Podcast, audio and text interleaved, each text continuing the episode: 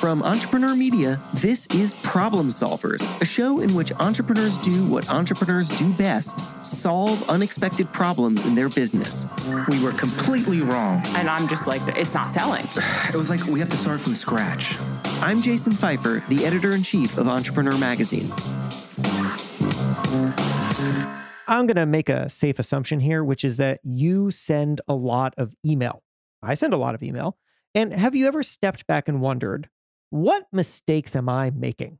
Oh boy, so many. Okay, so let's start with the subject line. Well, that's a good place to start because it's where most people start. It's the first thing that people are going to see when you email them. So you better get that right.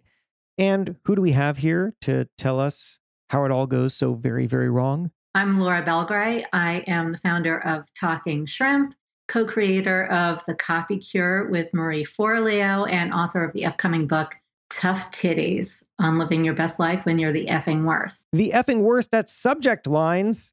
No, okay. The book is not actually about subject lines. I'm just going to read from her website because it's such a wonderful description. Tough Titties is one big permission slip to be a dork, a sometimes unspiritual slacker, a late bloomer, and ultimately, unapologetically you. So go check that out. Again, it's called Tough Titties. But why are we talking to Laura right now about email?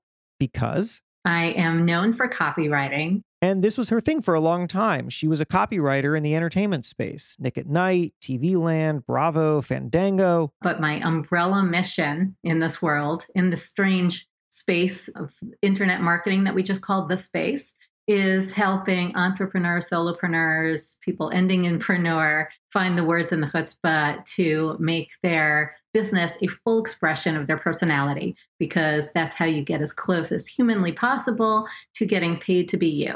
And who does not want to get paid to be them? This is kind of the best way to get paid. And it all starts with a subject line? No, uh, that and a couple other things. This is what we're going to be talking about on today's episode of Problem Solvers. Laura, Belgray is going to walk us through how to write the emails that people actually open and engage with so that you can get paid to be you. And you don't have to sit around and say, tough titties, even though you should get the tough titties book. Okay, coming up after the break. On this show, I hear from people who help solve problems. But you know what?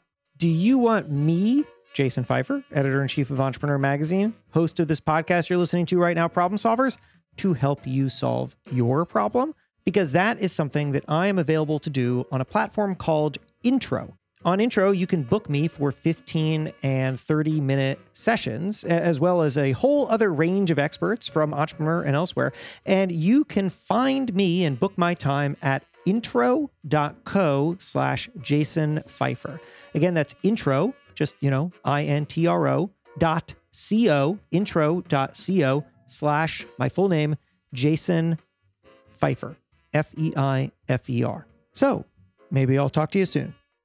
All right, we're back talking with copywriter extraordinaire Laura Belgray about how you can write emails that actually get you paid to be who you are. And we started by talking about subject line. So let's pick up right there. How do you write a great subject line and what are the common mistakes that people are making? I see so many mistakes in that field. One of them is for me writing formally and businesslike in, in title case. So, title case is when the first letter of each word is capitalized. Yeah. And you can get away with that, certainly. And especially if you are a media outlet, say, like I subscribe to Airmail's newsletter. And so I expect those to be in title case, like a, a headline. Mm-hmm. However, that screams newsletter. So when I talk about emails, about writing emails, it all comes back to, for me, the idea of making every email you write what I call an EFAB, which is an email from a bestie.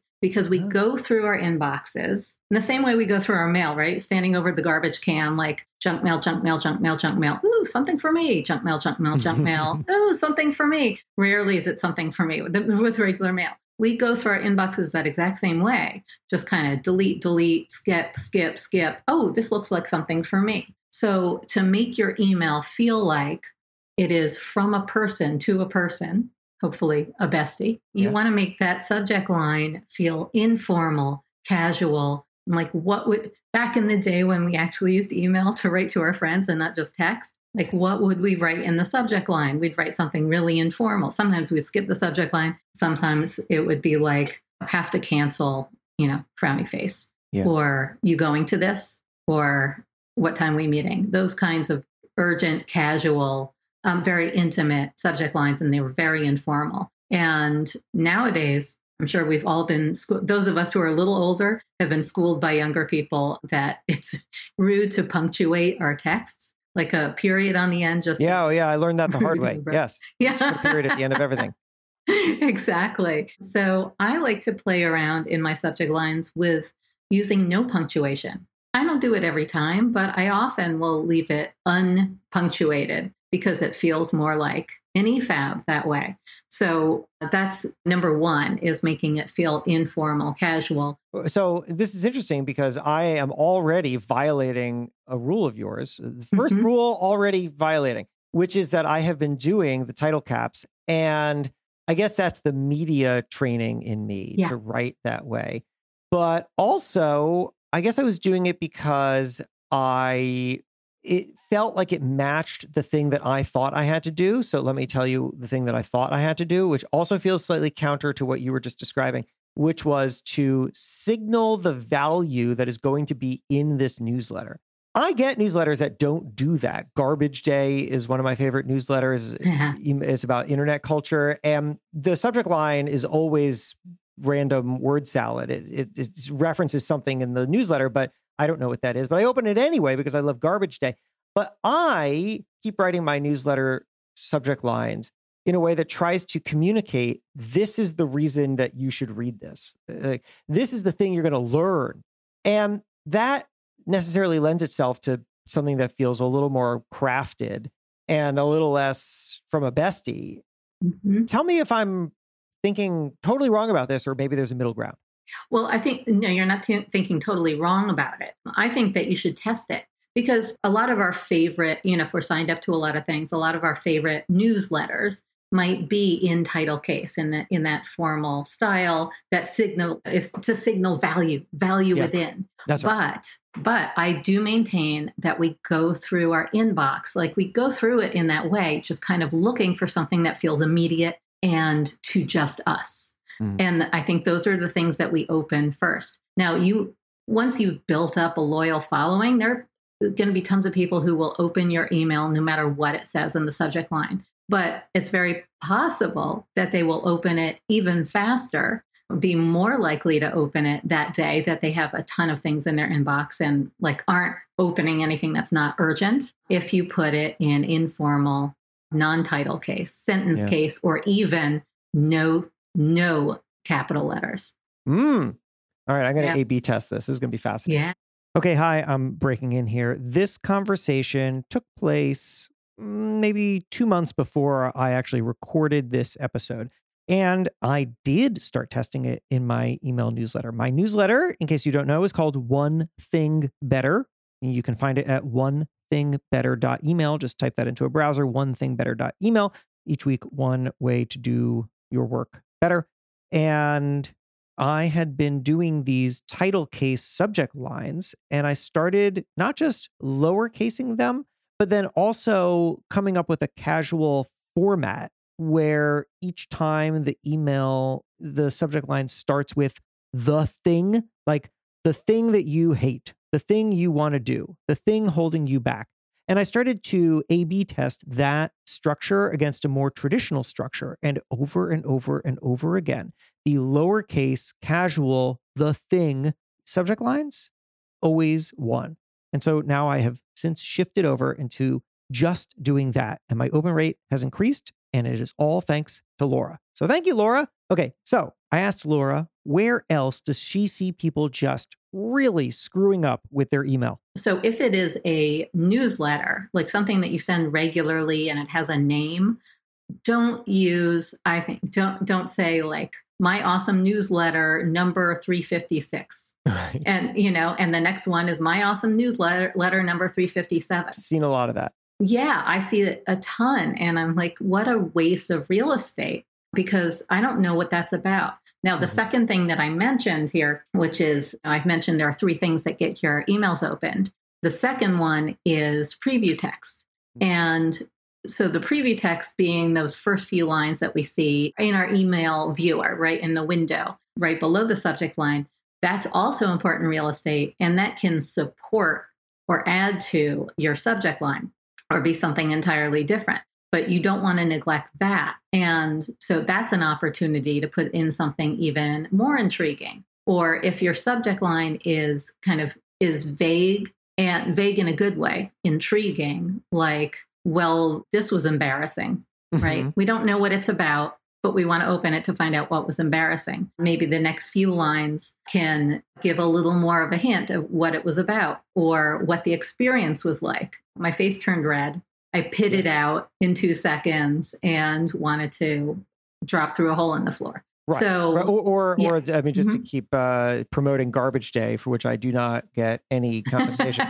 so I'm just looking at the most recent one. So he always his preview text is always read to the end for, and then he says whatever. So the the subject line here that I'm looking at, which is not in title caps, it is lowercase, is the "Can my parents use this thing right now?" test, which is fun.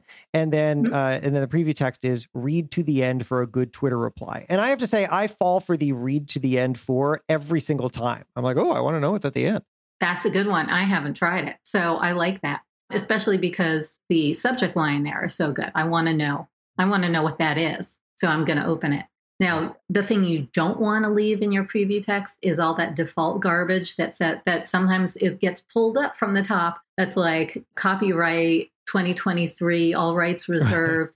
Prefer to see this in your browser. All that kind of garbage It just screams newsletter. And so Mhm. I will probably not open it. Just it's an instant decision. Eh, You're not think you're not we're not overthinking it. Should I open this or shouldn't I? We're just at a glance. Like sometimes I I don't know what made me open an email. I just find myself opening it and then I go back later and like, oh, that was it was that preview text Mm. or it was the the subject line. It's just if it feels immediate, if there's some kind of friction or conflict implied or valuable information implied, like I've got to know how to do that in the subject line and preview text, then you're going to open it. So, like neglecting those two areas or making them feel too business-like, too newsletter-like, those are all mistakes that I see made very commonly. And again, if you write great newsletters, so the third thing that I referred to or alluded to that gets your emails open is trust.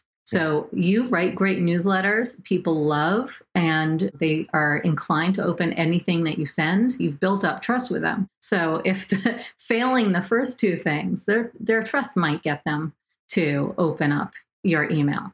But Right. still, why not up your odds by making the the subject line great and catchy and the preview text also? So that's the first set of mistakes. Another mistake that I see a lot is writing to both in your head and on the page a group of people rather than one person. So Mm. when I talk about writing an email from a bestie, that means both in your mind and on the page, writing to one person. And think about the origin of email. It's mail, right? A letter used to be, unless you wrote it on a carbon copy back in the day, which my dad used to do and send I it remember to those. tons of people. Yeah. Were- Or go and Xerox it, or like those chain letters. Generally, a letter was from one person to one person. It was always personal. And so when you start, first of all, thinking in your head of many people, you start to water down your message and I think pull back from being intimate, truthful, powerful in your writing. You start to think, oh, this one, this is going to offend, this might offend some of these people, and this might not be, this might not appeal to these people. How can I make it appeal to everyone? When you're talking to everyone, you're talking to no one, right? But then also on the page, when you address your reader as, hey, everyone, or some of you this, but some of you that, it waters down your message in a sense and I think dilutes our sense of our engagement with the email, our sense of responsibility. Again, this isn't these aren't things that we actually process and think about. Just a non-cognitive like reflex makes us feel like, oh, I don't I'm not responsible to engage with this email. Like if you have a parent who would always or who does forward like send you mass forwards or right my Yeah. dad used to my dad used to send emails to like a hundred people not even in the not in the BCC field, not in the CC field, but in the main in the main one, field, yeah, in the main one, and they would always be like, "How not to get attacked in the parking lot," or sure, or guess who's Jewish. Yeah. Oh, classic. classic. yes, yeah, I've gotten plenty of those. But right. nobody, nobody who's a recipient of that feels obligated to reply because no. it is very clearly not to them. It is really to nobody, and that and and it's a very compelling point that you make. But take me into how to apply that to writing something that isn't inherently personal. So let's say that somebody, I mean, we could take two examples. We could take a personal brand example where, let's say, my friend Paul Kix, who writes a newsletter about writing, and um, uh, particularly from an angle of journalism and, and book writing. And so his newsletter is a lot of tips on creativity and things like that. And it's not really intended to be addressing like a conversation, an individual person, but I I'm very interested to hear how you apply the kind of personalized thinking to something like that. And then let's just take something else, which would be, oh, I don't know, you own a local restaurant and you have a newsletter that you're just trying to engage your local community, remind them that you still exist, get new menu items in front of them, whatever the case.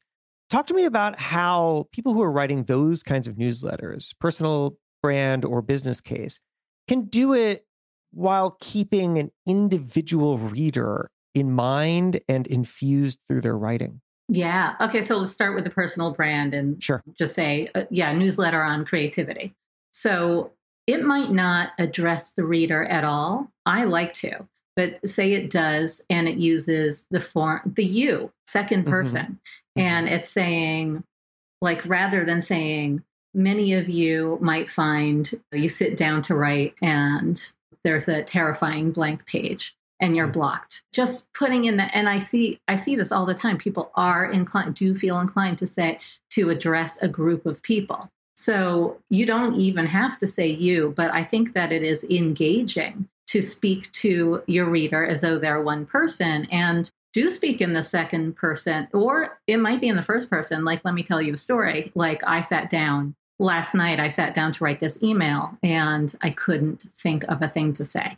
And it might, it might, if you want to add a little intimacy, like I couldn't think of a thing to say to you. I was mm. thinking, uh, you know, I was picturing you getting this, expecting something great from me, nuggets of wisdom, beautifully written, and nothing came out. And here's yeah. what I did. So you can put a little you in there and like just imagine that there is that you are writing it to a friend and it will just just in tiny ways it'll make it feel a little more intimate if you do picture that one person across from you and think what if i were writing this to my best friend yeah. what how would it be a little different rather than it being an article that i'm going to share to everyone mm-hmm. i think because of the nature of email and how we process it and how we open it i think that it serves the email to give it a little bit extra intimacy more than you would with an article right so, so it's not like just, just so mm-hmm. people are clear it's not like you're suggesting that every email that's uh,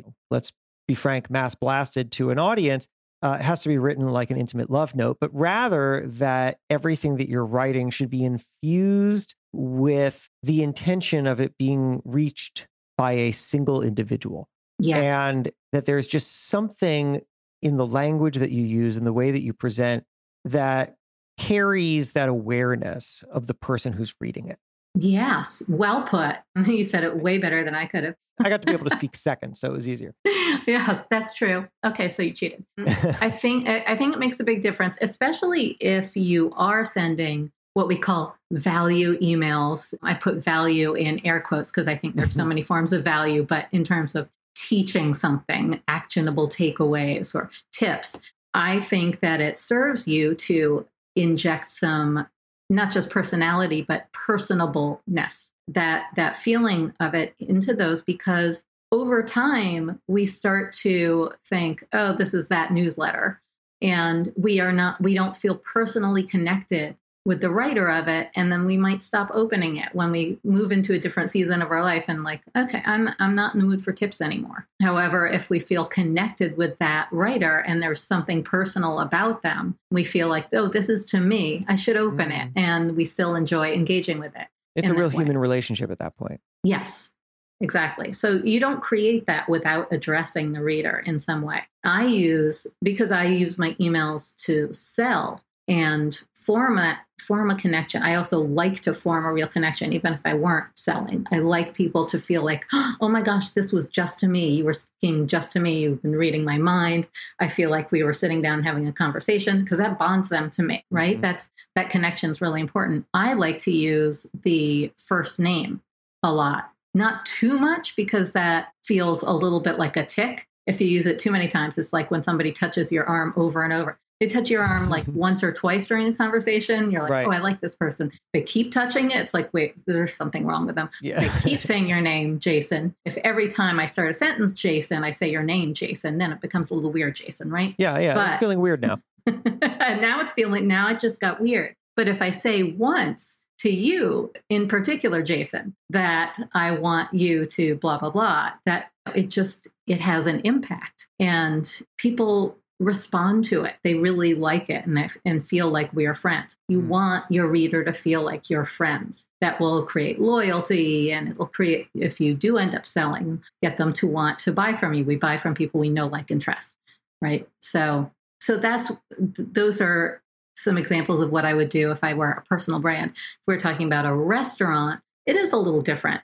We don't need that much intimacy from a restaurant telling us that gooey cinnamon rolls are back at brunch. That's all I need to hear. and I want to, you know, I, I want to hear about their, maybe I want to hear about their Valentine's Day. I don't actually, but may, maybe somebody does. Theoretically, I want to hear about their Valentine's Day reservations are now open. And there doesn't have to be that much Laura in it for me to not, it doesn't have to be addressed so specifically to me to respond to that but it's still a good idea to think of that one person rather than hey everybody mm-hmm. Mm-hmm. let's just dig in next and maybe finally because this is such a big subject and we'll sure touch it in a couple ways which is yeah. what's in the body of this email because people start newsletters and if you're the personal brand i think partially you're wondering am I delivering some kind of consistent thing each time, some set of rubrics, uh, some kind of structured something, or am I just going full out essay? People care about me. I'm going to give them something each time, and God knows what it's going to be. I, boy, I get emails that are like that, both of them. And then if you're a brand, I think the, there's the question of do I just get right to the point as you were describing, or do I try to infuse some kind of personality or some behind the scenes or something that makes people feel like they're engaged and a part of my brand and not just being sold the sticky buns, which are probably very good. Maybe I'm going to go get them anyway. so, what's your recommendation for how to treat the actual structure of what it is that you're writing and who and and whether or not that email should always be infused with the same intention or if it's okay to mix it up? Yeah, I think it is fine to mix it up. I don't think you have to be consistent at all, except in your voice, in being yourself, especially if you're a personal brand. You want that to be consistent, but sometimes it might be a fairly long story, something that happened to you that taught you a lesson that arcs to some kind of meaning, or that demonstrates something about what you want to, about an offer that you're making. And that's why I created, for instance, now I'm selling something called the welcome sequence workshop. And mm so I'll say like that's that's exactly what a welcome sequence does for you. And I created welcome sequence workshop so so that you never have to leave your guests unattended again when they come through your virtual door. That's just an example. So that starts with a whole uh, like analogy about a party or it might have been a story about a party, mm. etc. So I like to tell I like to tell stories and then segue to a takeaway or a point. But it doesn't always have to be that. It could be a short message, like real quick today. I'm at the salon getting my I'm getting my nails buffed right now. So I'm just going to dash this off to you. I mm-hmm. want you to know that this like this thing is happening tomorrow or just had a single thought for you today and it might be one point that might change their perspective whatever. So you can do all different forms of that. I like to always have some injection of storytelling. It doesn't have to be a beginning, middle, and end, but just some scene, some something that makes us see something or experience something or see, smell, hear, touch, taste, whatever it is. So something a little bit sensory, maybe. So I, yeah, I don't think, I don't feel like you have to do the same thing every time. I do believe that value, that we have a misunderstanding of value, that we get the that's why I put it in air quotes before. We get yeah, the, let's unpack that. Right. Especially if we are in the space and studying marketing and aware of it all, we'll hear the word value over and over and over. I'm here to add value, drop in value bombs, you know, hear that value nation. And and we get the everywhere. sense, right? And we get the sense that value has to mean something teachable, uh, something that, that is an actionable takeaway. And I believe that value can come in so many different forms. You are giving me value if you entertain me, if you shift my perspective, make me think, oh, I hadn't thought of it that way, inspire me to try something new, give me one tip, give me one recommendation. That is high value. Like just just listen to this podcast episode. I think you'd really love it. Here it is. Like that's enough for one email or a book that you're reading or anything a, sh- a show that you think is garbage, but you're watching anyway. And and most of all, you're delivering value if you make me feel less alone, if you make me feel seen, if you make me say, "Oh my gosh, you're in my head. This is exactly what I needed to read today at this very moment. Thank you so much for sending it." So, there are many forms of value. And you want to remember that when you sit down to write your email. Like it does not have to be epic. It, I've taught all everything that I know. I don't have anything new to teach today. That's okay. You don't have to teach every time you sit down to write an email, even if that's the premise of your newsletter. Sometimes we want to break from learning things, and sometimes we want to break from having to like implement. I'm like, I'm not implementing squat today. I just want to, I just want to laugh. I just want to be distracted. Yeah. So that all different kinds of value there, and it doesn't have to be epic. I always remind people that nobody ever unsubscribed because your email was too short. right. I think that that's something that people worry about. It's something that I worry about myself, which is that if somebody reads something that I sent them that doesn't feel wholly fulfilling in mm-hmm. some cup overfloweth kind of way, yeah. that they'll say, eh, this wasn't worth my time. I drive myself to make sure that it's this complete thing and I think that that's probably incorrect because I have a friend at Google, for example, who writes a internal Google newsletter that's basically two sentences and then a couple bullet points and it's just some career advice and people love it. And then here I am slaving away for 2 hours on a epic essay. and so maybe as a final point here, you can steer people towards what should they be satisfied with? What should they write and then know this is worth hitting send on? Do you have some kind of way of reading something that you wrote and said, yep, this will do? Yeah, well, I have learned over time that things that I've dashed off and I think are probably not good enough to send end up being the most popular. and people love them. Oh my gosh, your emails are so brilliant. And then the one that I slaved away over, chirp, chirp, like mm-hmm. nothing, nobody's responding to this. So I think often if if you've written something and said just one thing that you wanted to say, that is enough. And you never know who needs to hear it or who needs to feel like, oh my gosh, I do that too. Okay, I guess I'm not so bad. People beat themselves up so much over things they think are flaws or like tragic flaws. And so you just saying like, oh, I just, uh, I got, I got scammed yeah, or I nearly got scammed by this email today. And here's what it was. I realized just in time. Anyway, that's all I needed to say to you. Watch out for watch out for these Geek Squad emails. Maybe that's enough for somebody to say, thank you so much for I mean, that one's extra valuable because it's a warning, but also like I do this too. They almost got me or they did get me. And that's like that's enough for an email. Like, wow, I feel less alone today. Yeah. Well, Laura, you have, despite air quoting it, provided a lot of value here. So thank you. if people want to learn more about you or take any of these courses, how can they do that? Yeah, well, come on over to talkingshrimp.com and you'll see a freebie there that's uh, really valuable. It is called my it's my guide to non-sucky subject lines. So it's 33 of my most open subject lines and then for that tanked and why so that yours don't have to. And then it are templates to write your strict frameworks so that you can write your own non-sucky must open subject lines. So that's there at talkingshrimp.com slash subject lines. But it's, you'll also find it on the first page, I believe, on the home page. Awesome. Well, thanks, Laura. You're so welcome. Thank you, Jason. That's all for this week, but hey, let's keep the conversation going. I write a newsletter called One Thing Better, where every week I give you one way to improve your work and build a career or company you love. You can subscribe for free at jasonfeifer.com slash newsletter jasonfeifer.com slash newsletter. And if you do, you should definitely reply and say hello. I promise I'll get back to you. Problem Solvers is a production of Entrepreneur Media and comes out every Monday morning, so make sure you're subscribed so you do not miss an episode. Thanks to Deepa Shah for production. My name is Jason Feifer. See you next week.